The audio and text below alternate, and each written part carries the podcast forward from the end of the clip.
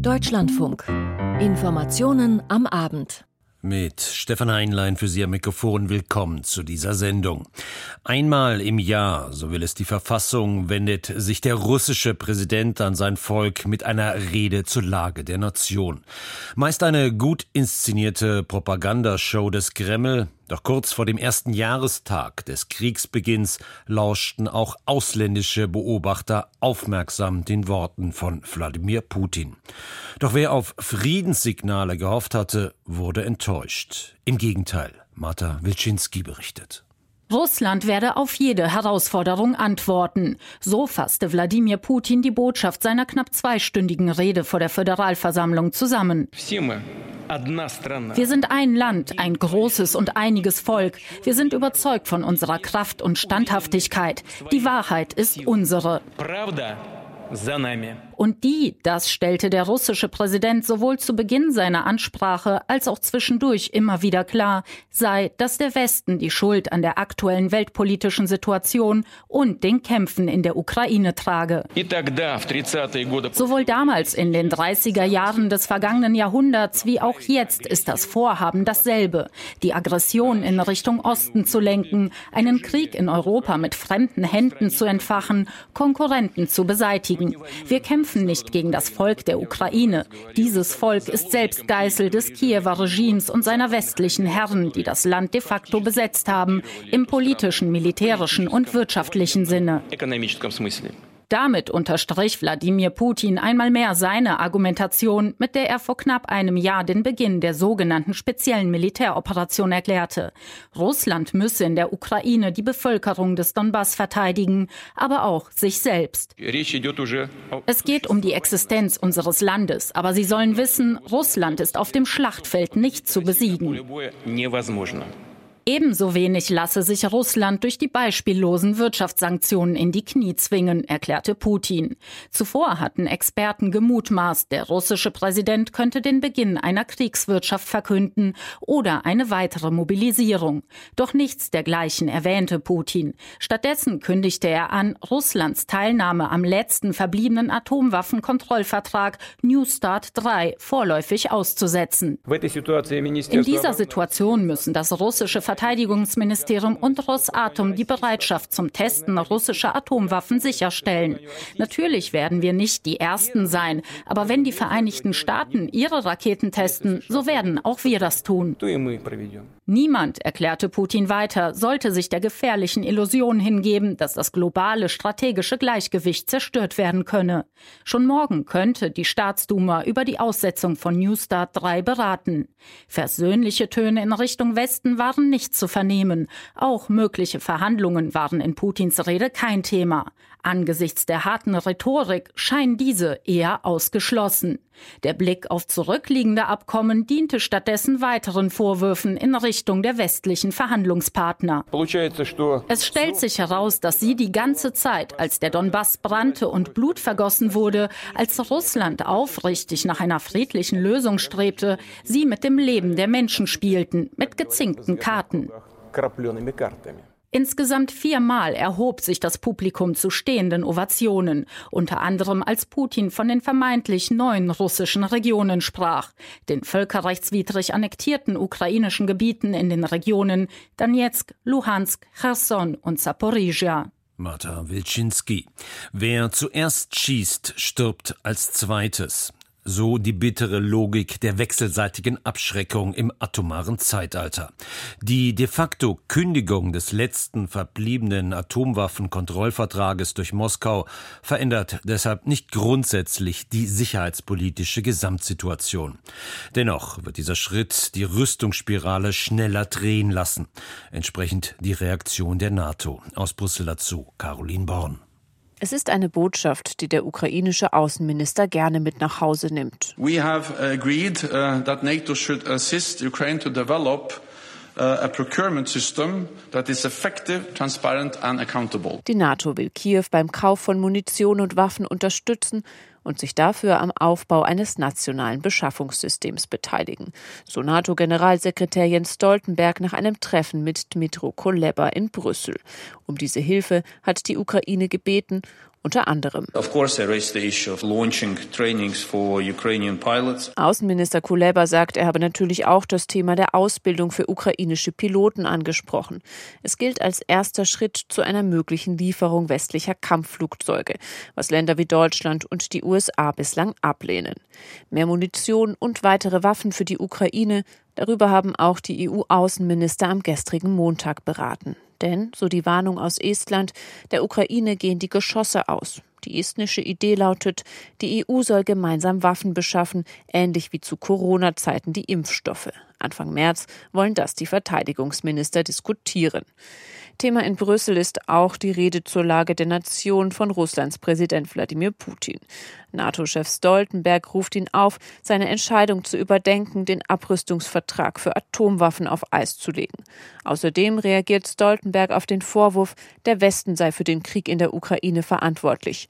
Niemand greife Russland an, Russland sei der Aggressor, so Stoltenberg. One year since launched uh, the Russian invasion. Ein Jahr nach dem Beginn der russischen Invasion sehen wir keine Anzeichen dafür, dass Präsident Putin sich auf Frieden vorbereitet. Im Gegenteil, er bereitet sich, wie er heute deutlich gemacht hat, auf mehr Krieg vor. Russland leitet neue Offensiven ein, mobilisiert mehr Truppen und streckt seine Fühler nach Nordkorea und dem Iran aus.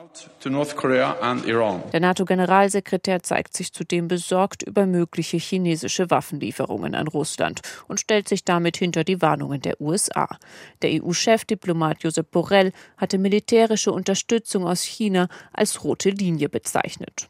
Angesprochen auf die Friedensinitiative, die China am Wochenende angekündigt hat, zeigt sich der ukrainische Außenminister nicht komplett abgeneigt. Uh,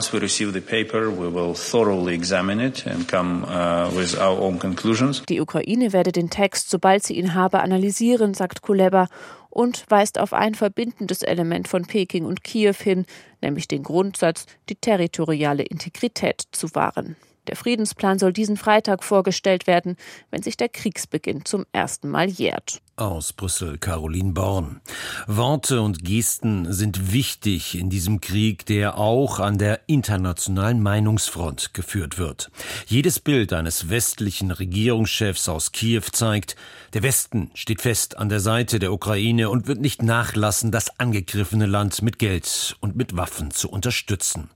In der Reihe dieser Solidaritätskundgebungen war der gestrige Überraschungsbesuch des US-Präsidenten mit Abstand der wichtigste.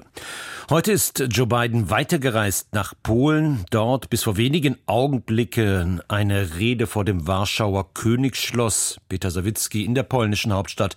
Was stand im Mittelpunkt seiner Ansprache? Erneut die Ukraine, Herr Heinlein, wenig äh, überraschend. Das war das Hauptthema seiner etwa 20-minütigen Rede, die vor wenigen Augenblicken zu Ende gegangen ist, wie Sie es äh, richtig gesagt haben.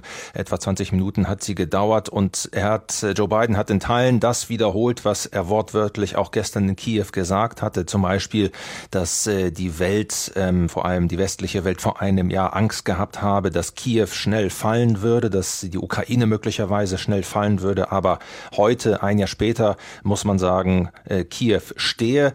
Das können er selber ähm, bestätigen, weil er von dort gerade komme. Das hat dann für viel Applaus im Publikum äh, gesorgt. Eine große Politikprominenz ist natürlich hier äh, vor Ort, auch international. Viele Menschen, viele hunderte, tausende Menschen, die sich die Rede hier angeschaut haben, angehört haben. Biden hat nochmal betont, die Unterstützung äh, der Ukraine für die Ukraine durch den Westen, sie werde nicht nachlassen. Auch das äh, ein wichtiges Zeichen sicherlich für die Ukraine. Ähm, er hat äh, den Kampfgeist der ukrainischen Bevölkerung, nach der ukrainischen Armee hervorgehoben und auch gesagt, die Militärhilfe, die benötige die Ukraine zur Verteidigung gegen Russland und deshalb sei es richtig, äh, dass es diese Militärhilfe gebe, ohne dabei ähm, neue ähm, Waffengattungen, von denen zuletzt die Rede gewesen ist, hier zu erwähnen. Da also substanziell nichts Neues, was das angeht. Aber er hat auch das er hat auch Russland mehrmals ähm, erwähnt und auch Russland direkt angesprochen, beziehungsweise das russische Volk, um ganz genau zu sein. Und da hat er äh, die Rede von Wladimir Putin heute aufgegriffen und er hat dazu gesagt, ähm, es ist nicht der Westen, der Russland zerstören will, der Russland attackieren will, es sei umgekehrt der Fall. Putin sei es, der den Westen bedrohe und er könne diesen Krieg einfach beenden, äh, indem er aus der Ukraine abziehe. Aber äh, Biden hat keine ähm, Zuversicht geäußert, geäußert, dass das bald passieren würde. Klare Worte also an die Adresse des russischen Präsidenten und klare Worte der Unterstützung an Kiew. Hat denn äh, der US-Präsident sich auch direkt an das heimische Publikum, also an die Polen gewandt? Das hat er. Der, er hat äh, auch die historische ähm, äh, Leidenserfahrung Polens in den 1940er Jahren im Zweiten Weltkrieg erwähnt und ähm, gesagt, kaum ein anderes Land weiß es besser als Polen, ähm, außer, außer der Ukraine derzeit, was es heißt, um die eigene Freiheit zu kämpfen. Ähm, er hat äh, auch hervorgehoben, wertschätzend hervorgehoben, dass Polen äh, der Ukraine vor allem humanitär geholfen habe, dass man über weit über eine Million Flüchtlinge aufgenommen habe und äh, darüber hinaus gab es viele äh, Zeichen, äh, Signale nach innen, dass man sich als NATO weiterhin nicht, ähm, äh, nicht teilen lassen dürfe. Das war natürlich auch ein Zeichen an Putin, dass die NATO geeint bleibe an der Seite der Ukraine, aber auch um sich äh, vor eben einen möglichen russischen, einer möglichen russischen Gefahr äh, zu wehren. Und da hat er auch den Blick äh, etwas langfristig äh, sozusagen in die Zukunft gerichtet und gesagt, der Kampf um Freiheit ist keine Frage, ähm, die man an einem Tag oder nicht mal in, ein, in einem Jahr sozusagen löst, sondern das muss ähm, ein fortwährender Kampf sein. Also da sicherlich auch ein Signal nach innen, dass man dauerhaft da politisch geschlossen bleiben müsse. Und er hat natürlich auch nochmal betont, das ist wichtig für das heimische Publikum auch gewesen, dass der NATO-Artikel 5, der Beistandsartikel, dass er heilig sei. Das heißt, die NATO steht hier zusammen, falls es zu einer Ausweitung des Krieges kommen sollte. Vielen Dank für diese Information direkt aus Warschau, Peter Sawicki. Die Sorge in Polen und vielen anderen ost- und mitteleuropäischen Ländern, wie zu Sowjetzeiten wieder unter die Knute Moskaus zu geraten, ist gewaltig. In wenigen Staaten gibt es aber durchaus die Sehnsucht nach einem engeren Bündnis mit Russland, zumindest an der politischen Führungsspitze. So kann sich Langzeitdiktator Lukaschenko in Belarus mittlerweile nur noch mit Hilfe des Kreml im Amt halten. Jetzt plant Moskau offenbar eine schleichende Übernahme seines Nachbarlandes, so zeigen es zumindest bekannt gewordene Geheimdokumente. Andreas Braun hat die Einzelheiten. Aufmüpfig zeigt sich Alexander Lukaschenko beim Treffen mit Wladimir Putin am vergangenen Freitag in Moskau. Als Putin ihm für den Besuch dankt, sagt der belarussische Machthaber, als hätte ich nicht zustimmen können. Zwar leistet sich Lukaschenko rhetorische Spielchen, doch die machen deutlich, dass seine Abhängigkeit von Russland so stark ist wie nie zuvor. Entsprechend agiert der Kreml. Der belarussische Politikwissenschaftler Valeri Karbalevich Russlands Ziel ist es, Belarus in eine Marionette zu verwandeln, um es so eng an sich zu binden, sodass Belarus unter jeder Regierung oder jedem Präsidenten, selbst nach Lukaschenkos Abgang, in der Sphäre der geopolitischen Kontrolle Russlands bleiben würde. Russlands Pläne in Belarus könnten ziemlich weit reichen. Darauf deutet ein internes, bisher nicht öffentlich bekanntes Dokument hin, das einer internationalen Recherchekooperation vorliegt, an der in Deutschland WDR, NDR und Süddeutsche Zeitung beteiligt sind. Dieses Dokument beschreibt strategische Ziele Russlands in Belarus. Es soll im Sommer 2021 entstanden sein und aus der russischen Präsidialverwaltung stammen. Quellen in westlichen Geheimdiensten schätzen das Dokument als authentisch und plausibel ein. Es geht um eine tiefe Integration, eine Vereinigung beider Länder. Pläne dafür gibt es seit langem. Aus Belarus und Russland soll ein sogenannter Unionsstaat werden. Doch das Dokument verdeutlicht, wie Russland diesen Unionsstaat offenbar versteht. Auf 17 Seiten ist ein Plan skizziert, der sich so liest wie eine schleichende Übernahme von Belarus. Mit politischen, wirtschaftlichen und militärischen Mitteln, aber auch durch Unterwanderung der Gesellschaft. So soll für eine prorussische Stimmung in den Eliten und in der Bevölkerung gesorgt werden. Eine bereits begonnene Verfassungsreform soll im Interesse Russlands fortgesetzt werden. Die russische Sprache soll den Amtsgebrauch dominieren. Und Russland will demnach seine militärische Präsenz in Belarus ausbauen. Dr. Nadja Douglas, Forscherin am Zentrum für Osteuropa und internationale Studien. Es ist klar, dass wenn Russland anstrebt, also Schritt für Schritt Belarus seiner Souveränität zu berauben, dann wird es das beginnen in dem militärischen Bereich. Durch den Ukraine-Krieg befördert ist das zumindest derzeit schon Realität. Inzwischen befinden sich russische Soldaten auf belarussischem Boden. Militärgerät und Kampfjets hat Russland nach Belarus gebracht. Das hatte Lukaschenko bisher stets vermieden. Doch der Krieg gegen die Ukraine hat die Machtverhältnisse auch in der russisch-belarussischen Beziehung verschoben. Nun hänge auch das Schicksal von Belarus davon ab, wie der Krieg gegen die Ukraine ausgeht, sagt Nadja Douglas.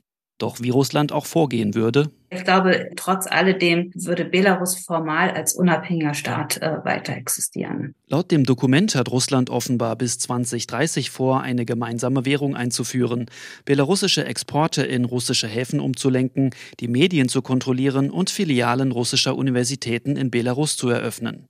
Nach einem vereinfachten Verfahren sollen Belarussen russische Pässe erhalten. Ein Szenario, das auch aus der Ostukraine bekannt ist. Der Kreml hat sich zu dem Dokument auf Anfrage nicht geäußert. Aus den westlichen Geheimdiensten heißt es, die Strategie, wie im Papier beschrieben, müsse man als Teil eines größeren Plans sehen, nämlich ein Großrussland herzustellen. Andreas Braun. Auch wenn die inszenierten Selfies zu Beginn der Ampel ein Bild der Harmonie suggerieren sollten, die inhaltlichen Differenzen waren nur übertüncht. Vor allem beim Thema Geld scheiden sich die Geister zwischen SPD, Grünen und FDP. In den laufenden Haushaltsverhandlungen wird dieser Graben immer offensichtlicher. Aus Berlin Jörg Münchenberg. In der Ampelkoalition schwelt die Debatte über die Prioritäten im nächsten Haushalt weiter. So hat jetzt Grünen-Chef Omid Nuripur im ZDF Morgenmagazin eine deutliche Aufstockung des Wehretats noch einmal abgelehnt. Zunächst einmal müssten die strukturellen Probleme beim Beschaffungswesen angegangen werden, bevor man über die Anhebung des Wehretats reden könne, betonte Nuripur. Wir sind nicht dagegen, wir sind aber der Meinung, dass all diese massiven Strukturreformen, die anstehen, die aber ehrlich gesagt ewig anstehen, ich habe angefangen, mich im Verteidigungsausschuss damit zu beschäftigen, 2008.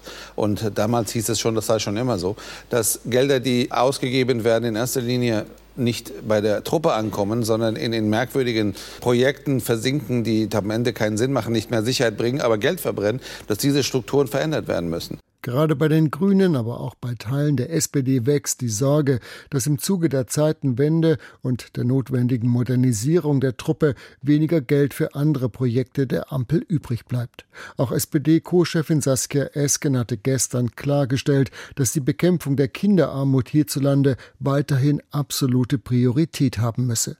Ähnlich sieht man das auch bei den Grünen und verweist dort auf das 100 Milliarden Euro umfassende Sondervermögen der Bundeswehr. Die Botschaft dahinter, fehlende Mittel, seien derzeit nicht das Hauptproblem der Bundeswehr. Bisher ist es nicht zwingend so, dass man das Gefühl hat, es geht schnell voran. Und jetzt heißt es, es braucht 10 neue Milliarden, obwohl von den 100 Milliarden bis Ende dieses Jahres lediglich 13 Milliarden werden abgeflossen sein. Also erst wissen, wofür wir Geld ausgeben, erst wissen, in welchen Strukturen das ausgegeben wird, dann können wir uns natürlich auch über die Geldsummen unterhalten so der Grünen-Chef heute. Verteidigungsminister Boris Pistorius, SPD, hatte gestern jedoch schon angekündigt, weiter für eine deutliche Anhebung des Wehretats im Haushalt 2024 kämpfen zu wollen. Derzeit liegt der Verteidigungshaushalt bei rund 50 Milliarden Euro.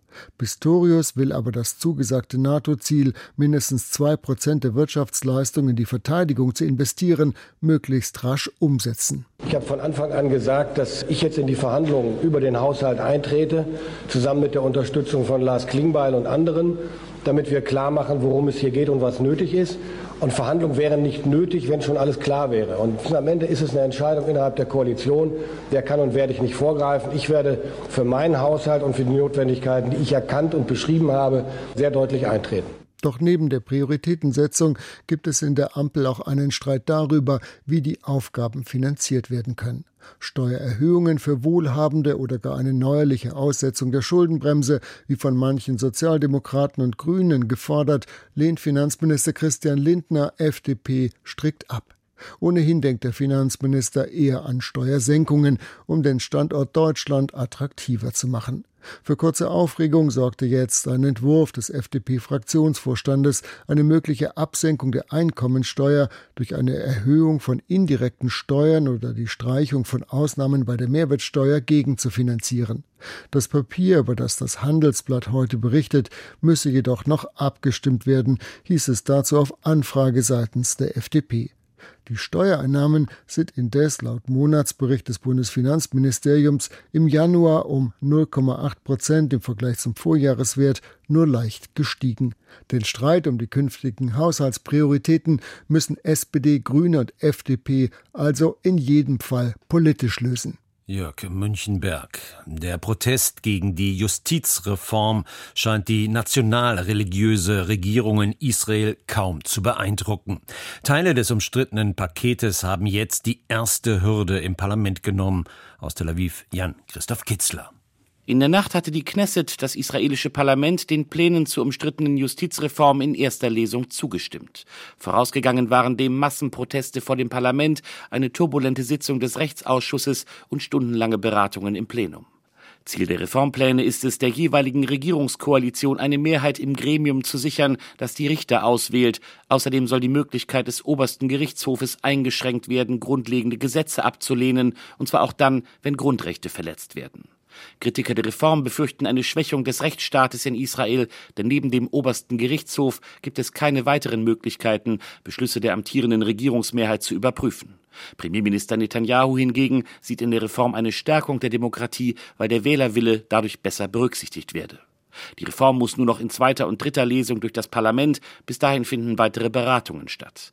Dem Vorschlag des Staatspräsidenten, bei diesem weitreichenden Vorhaben den Konsens mit der Opposition zu suchen, ist die Regierungskoalition bislang nicht nachgekommen. Jan Christoph Kitzler.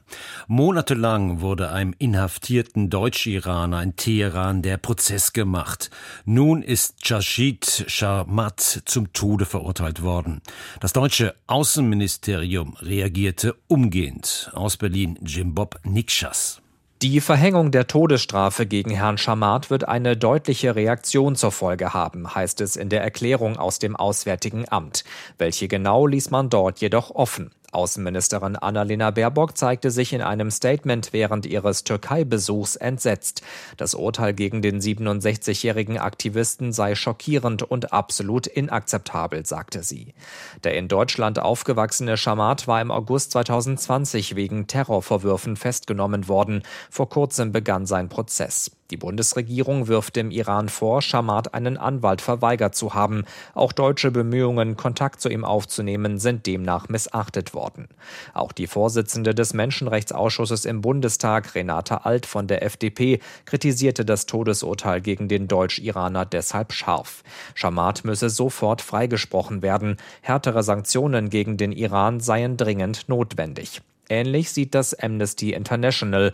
Die Bundesregierung sei nach dem Todesurteil gefordert, es brauche nun öffentlichen Druck statt stiller Diplomatie, sagte eine Sprecherin. Auch wenn die meisten internationalen Kamerateams und Journalisten inzwischen wieder abgereist sind, das Leid der Menschen in der türkisch-syrischen Erdbebenregion geht weiter. Noch immer sind nicht alle Opfer geborgen. Ein halbwegs normaler Alltag ist noch weit entfernt. Jetzt haben zwei neue Erdbeben die Region erschüttert. Aus Istanbul Benjamin Weber. Der türkische Fernsehsender Habertürk ist mitten in einer Live-Schalte in die Region Hatay, als dort wieder die Erde bebt. Sogar die Ruinen wackeln, sagen die Reporter, die draußen im Dunkeln stehen. Überall Staub und Rauch, unsere Lichter fallen um. Es hört einfach nicht auf zu wackeln. Panik auch in Syrien. Fernsehbilder des saudi-arabischen Senders Al-Haddad zeigen Kinder in einem Krankenhaus in Idlib. Wir wollen nach draußen, schreien sie. Habt keine Angst, versucht die Krankenschwester sie zu beruhigen. Es ist gleich vorbei. Um 20.04 Uhr Ortszeit wird das erste schwerere Erdbeben des Abends registriert. Mit 6,4 auf der Richterskala ist es etwas stärker als das zweite drei Minuten später mit 5,8. Zwei Wochen nach den verheerenden Erdbeben mit knapp 47.000 Toten insgesamt treffen die beiden neuen Beben eine ohnehin schon stark betroffene Region. Bereits beschädigte Häuser stürzen ein. In der Türkei gibt es zwischenzeitlich eine Tsunami-Warnung, die kurz später zurückgenommen wird. Sechs Tote meldet die türkische Katastrophenschutzbehörde Afad, knapp 300 Verletzte. Vizepräsident Oktay wendet sich an die Menschen vor Ort und mahnt einmal mehr zur Vorsicht. Wir bitten Sie insbesondere darum, beschädigte Gebäude nicht zu betreten, weder um Gegenstände herauszuholen noch um etwas zu überprüfen. Bitte betreten Sie keine Gebäude. In Syrien sind bei dem Beben mindestens fünf Menschen ums Leben gekommen, das berichten Hilfsorganisationen. In Aleppo und anderen Städten seien Anwohner in Panik geraten und aus den Fenstern ihrer Wohnungen gesprungen. Laut syrischer Beobachtungsstelle für Menschenrechte gäbe es 470 Verletzte, 320 in Gebieten, die von der Regierung kontrolliert werden und 150 in der Region Idlib, die von aufständischen Milizen kontrolliert wird. Die Erde in der Region ist seit den beiden Beben von Montagabend nicht zur Ruhe gekommen. Knapp 100 Nachbeben wurden bislang registriert. Bereits vor zwei Wochen hatten Experten prognostiziert, dass es immer wieder auch starke Nachbeben geben würde, die bis zu einem Jahr später noch auftreten können. Für den türkischen Erdbebenforscher Naci Görür waren die beiden erneuten Beben am Montag daher keine Überraschung.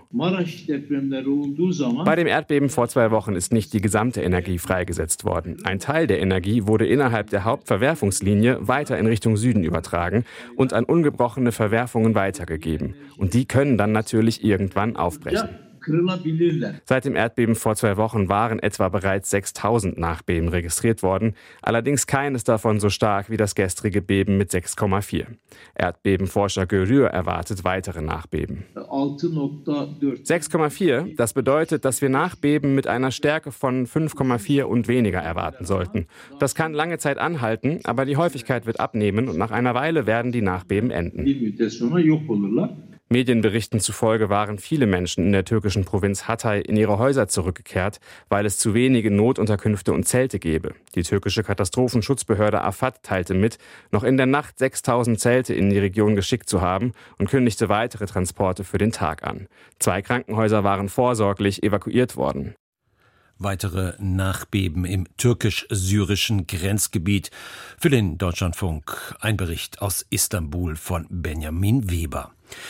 Heute vor fünf Jahren starben Jan Kuciak und seine Verlobte durch die Kugeln eines Auftragskillers. Der slowakische Investigativjournalist wurde nur 27 Jahre alt. Hintergrund waren seine Recherchen über ein weit verzweigtes Korruptionsnetzwerk in dem EU-Land. Die Morde sorgten damals für Massenproteste und den Rücktritt des Ministerpräsidenten. Doch fünf Jahre danach sind die Hoffnungen auf einen grundlegenden Wandel von Politik und Gesellschaft Mannschaft wurden sie enttäuscht. Aus Prag berichtet Marianne Allweis. Vor fünf Jahren war das System, das die Slowakei beherrschte, so weit, dass einige Leute glaubten, sie könnten mit Mord davonkommen. Sie ließen Jan zusammen mit seiner Verlobten Martina Kuschnirova erschießen in ihrem Haus am 21. Februar nach 7 Uhr abends sagt Pavla Holzova. Die tschechische Investigativjournalistin hat an Großprojekten mitgewirkt wie den Panama Papers und sie hat mit Jan Kuciak zusammengearbeitet. Nach dessen Tod setzte die 42-Jährige seine Recherchen fort. Die Enthüllungen über weit verbreitete Korruption erschüttern die Slowakei. Zum ersten Mal seit der samtenen Revolution steht das Land wieder zusammen. Die größten Massenproteste seit fast 30 Jahren fordern eine anständige Slowakei. Sie fegen den linkspopulistischen Premierminister Robert Fico aus dem Amt, für viele das Gesicht eines korrumpierten Staates. Der geständige Mörder wird verurteilt, doch der mutmaßliche Auftraggeber, der slowakische Geschäftsmann Marian Kotschner mit besten Kontakten in die Politik, wird aus Mangel an Beweisen freigesprochen. Für viele eine Überraschung, auch für die Präsidentin Susanna Czaputova, eine liberale Bürgerrechtsanwältin, die im Jahr nach dem Mord ins Amt gewählt wird. Heute kennen wir die Gesichter der Täter. Aber für die Gerechtigkeit in der Slowakei ist es nötig, dass auch die Auftraggeber verurteilt werden. Ich hoffe sehr, dass wir das erleben werden. Kotschners Prozess wird nach einer Entscheidung des obersten Gerichtshofs gerade neu aufgerollt. Ermittelt wird auch gegen andere einflussreiche Schlüsselpersonen, die bis vor fünf Jahren als unantastbar galten. Doch viele Verfahren laufen ins Leere. Dabei war Igor Matovic, der Chef der stärksten Koalitionspartei nach der Wahl 2020, als Antikorruptionskämpfer angetreten. Doch es folgten Skandale, Krisen und im Dezember ein erfolgreiches Misstrauensvotum. Die Regierungsparteien kämpfen ums politische Überleben. Das drücke enorm auf die Stimmung, meint Susanna Petkova, die Leiterin einer bekannten slowakischen Antikorruptionsstiftung. Die Menschen erleben eine ernste Energiekrise und die Maßnahmen dagegen reichen nicht aus. Die soziale Situation in der Slowakei wird sich verschlechtern. Wir befinden uns in einer ernsten Krise. Nicht nur in einer Regierungskrise, sondern auch in einer Krise der Demokratie. Nach Neuwahlen im Herbst könnte die alte politische Elite zurückkehren. In den Umfragen führt die Partei von Ex-Premier Fico hinter einer Abspaltung seiner linkspopulistischen Smer. Bisher wurden slowakische Medien zwar angefeindet, konnten aber unabhängig arbeiten, sagt Holzowa.